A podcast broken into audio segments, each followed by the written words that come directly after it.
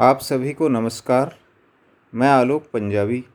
आपके साथ जीवन के कुछ संस्मरण, कुछ प्रेरक प्रसंग शेयर करना चाहता हूँ, जिसमें आप पाएँगे ज़िंदगी की मुस्कान। बात उन दिनों की है जब मैं बीएससी में अध्ययनरत था। परीक्षाएँ नज़दीक थी। गणित विषय की लंबी लंबी थ्योरम्स को लिख लिख कर याद करना पड़ता था। इस दौरान मेरे दादाजी, जिन्हें मैं बाबा कहता था, बीमार पड़ गए। बीमार भी ऐसे कि बिस्तर से उठकर इधर उधर जाना मुहाल हो गया। पचहत्तर साल की आयु रही होगी। मुझ पर बड़ा स्नेह लुटाते थे। उनका मुझ पर अधिकार भी उतना ही था। प्यार से मुझे बेली कहते थे। बेली अर्थात यार, सखा, मित्र। बीमारी की हालत में उनके हाथ पाँव दर्द करते थे। वे मुझे बुलाते, मैं अक्सर उनके पाँव दबा दिया करता। इससे उनको बड़ी राहत मिलती थी। किंतु पढ़ाई में व्यवधान होने से मन ही मन कभी कभी परेशान भी हो जाता था। एक दिन उन्होंने मुझे आवाज़ दी, बेली, इधर आकर मुझे सहारा दे, उठना है। मैंने उन्हें सहारा देकर उठाया। वे मेरे कंधे का सहारा लेते हुए पलंग से नीचे उतरे और मुझे कहा कि मैं उन्हें शीशम के पौधे के पास ले चलूँ। मैं उनको वहाँ तक ले गया। यह पौधा उन्होंने कुछ महीने पहले ही लगाया था। उन्हें पेड़ पौधों और पशु पक्षियों से बड़ा स्नेह था। पौधे के पास जाकर वे बैठ गए।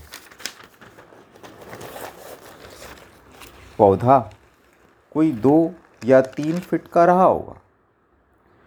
कुछ ऊपर जाकर टेढ़ा हो गया था। उन्होंने मुझसे एक लकड़ी मंगवाई। उसे पौधे के निकट गाड़ दिया और पौधे को सीधा करते हुए उस लकड़ी के साथ एक डोर से बाँध दिया। देख बेली, अब ये सीधा हो गया है। उन्होंने मुझसे कहा। उनके चेहरे पर संतोषप्रद मुस्कान थी। मैं वापस उन्हें पलंग तक ले आया। लेकिन बाबा, आप इतने बीमार हो। आपको यह सब करने की क्या ज़रूरत थी? मैंने पूछा। लेकिन ये उस पौधे को नहीं मालूम। कि मैं बीमार हूँ। वह तो मेरा इंतज़ार कर रहा था। अगर आज मैं उसे सीधा न करता तो वह उम्र भर के लिए टेढ़ा रह जाता। यह तो मेरे जाने के बाद भी रहेगा और तुम सबको शीतल छाँव देगा, उन्होंने कहा। मैं देख रहा था कि उस अवस्था में उनके चेहरे पर सुकून का भाव था। कुछ दिनों बाद वे सचमुच चले गए। और छोड़ गए अनगिनत यादें।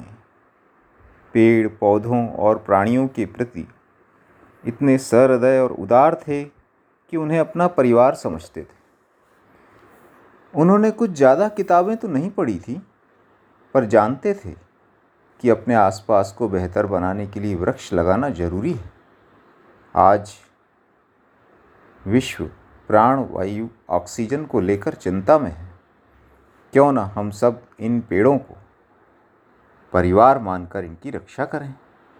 इनको फलने फूलने में अपना योगदान दें। आप सबका बहुत बहुत धन्यवाद।